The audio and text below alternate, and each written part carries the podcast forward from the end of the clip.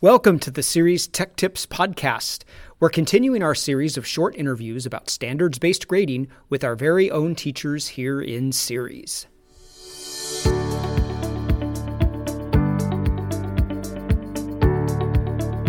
I'm Grant McCormick. I'm, I've been in the district. This is my seventh year, uh, all at Central Valley High School, and uh, I teach Integrated Math 1.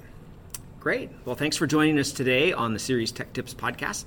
First thing I want to ask you is can you tell us um, how you uh, implement standards based grading in your gradebook? Like, how does your grading system work in your classroom? Yeah, I would say that like um, trying to figure out standards-based grading before a school year started and making that transition all at once is impossible. Uh, I think for at least for me, um, and uh-huh. so it's more been like, um, how do how do I you know, keep doing what I've been doing with using the 50 to 100 scale, mm-hmm. um, so that you know I have my system of giving kids the feedback that they're used to, mm-hmm. but then um, on the side, uh, playing around with the proficiency scale. Uh, tasks, I believe they're called in Infinite Campus, mm-hmm. uh, to record information uh, that I can use at a later time once a learning progression has ended to see if that matches what the uh, accuracy based percentage score uh, would give. And you know, if there is some misalignment there, it's going to give me some thought for uh, how to which grade is the more accurate one, and then would I maybe override that student's grade if I felt like the standards based one was more accurate. Great, great. So it sounds like you're you're kind of in a transition phase. Absolutely. And I think we all are. Yeah.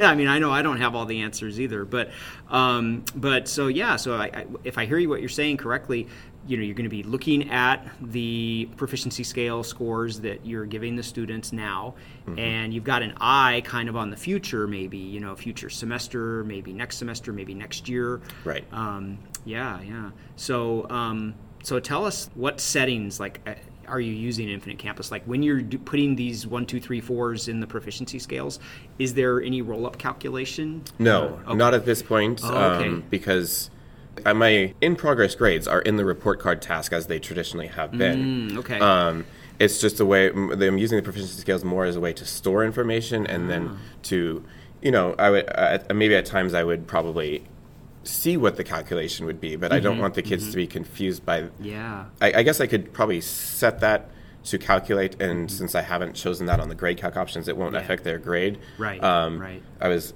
I think at first I was worried about that before I realized that. Uh-huh. Um, so yeah, I don't want to confuse the kids with two. The fact that I do have two different systems right now. You're putting those proficiency scales uh, scores into the proficiency scale grading tasks, mm-hmm. and I assume the students can see those on their portal, or or can they? I, I believe so, but I mm-hmm. haven't actually guided them to try to figure that out because yeah. I'm trying to figure it out, and I need right, to figure it out right, before right. I show them how it works. Right, right, right. Yeah. Has this has this changed at all the conversations that you're having with students?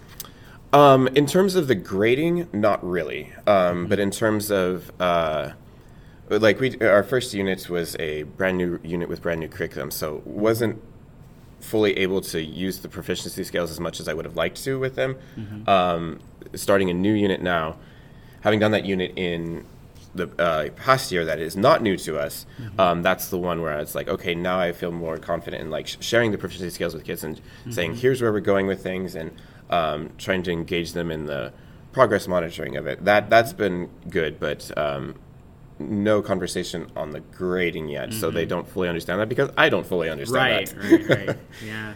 Yeah. So I heard you say, uh, have you given the students the proficiency scale for this new unit that you've started? Yes. Like you've actually given them the. Is it the same one that the coaches gave us, or is it like maybe a, did you make like a student friend, friendly version? It is. It is the one that um, was given to us, okay. um, and but and I. I had given a lot of thought of like how do I make it more student friendly, mm-hmm. and um, I decided that uh, I'm just gonna. Uh, I'm not gonna know that until I see how they respond to this one. So mm-hmm. that's. Mm-hmm. I, I, do think that I would. I'm going to make student friendly versions in the yeah. future. It's just that I awesome. wouldn't know what to, what the right pr- approach to that would be just yet. Anything else that you wanted to talk to us about about your grades?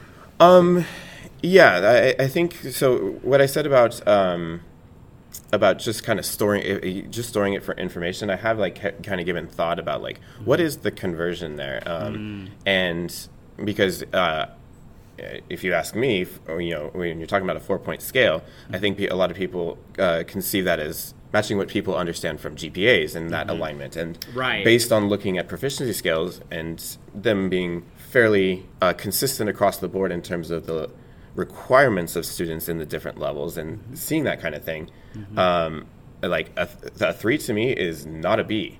It it's an A or an A minus, uh, depending on you know how much maybe was required of them. Yeah. And so I've been kind of playing around with some conversion factors to kind of see if like, hey, what what percentages would each level align to in the 5100? Because um, as the math teacher, uh, Yeah. the, the the spectrum of it, I guess, is is appealing. Not that you know, j- just for just to help me understand it, I guess, because I can't look at a level four, a level three, a level two, and a level one, and say like, hey, that that's that grade, and like, how would you average that with uh, um, achievement in between? Like, I'm not even touching the the 2.5 kind Right, of thing. right, right. Yeah, I, me either, I- yeah. I would I would I would say like, hey, I mean, the, the proficiency scales have you know different numbers of targets in them potentially, and so Mm-hmm. I've played around with seeing like, hey, if a level three is ninety two percent, um, and a level two is a seventy five percent, then what if they get one of those uh, check boxes in the level three and only one in the level two, and seeing how that would average. And so far, um, I've liked what I've seen from it, but I just haven't gotten far enough in the year to see Mm-hmm. how it's averaged multiple proficiency scales. Right, right, right. Yeah. Well, uh, thanks a lot for joining us today, Of course. uh, Grant. I really appreciate you taking the time to talk to us about grades and uh, help Always us fun. think through all the uh, all the ins and outs of standards-based grading. Yeah, thanks for having me. All right. I'd like to thank Grant McCormick for joining us for today's episode of the Ceres Tech Tips Podcast. For more information about standards based grading, you can visit our website at ceresedtech.net forward slash grading for growth. Until next time, this is Brian Wise. Stay techie.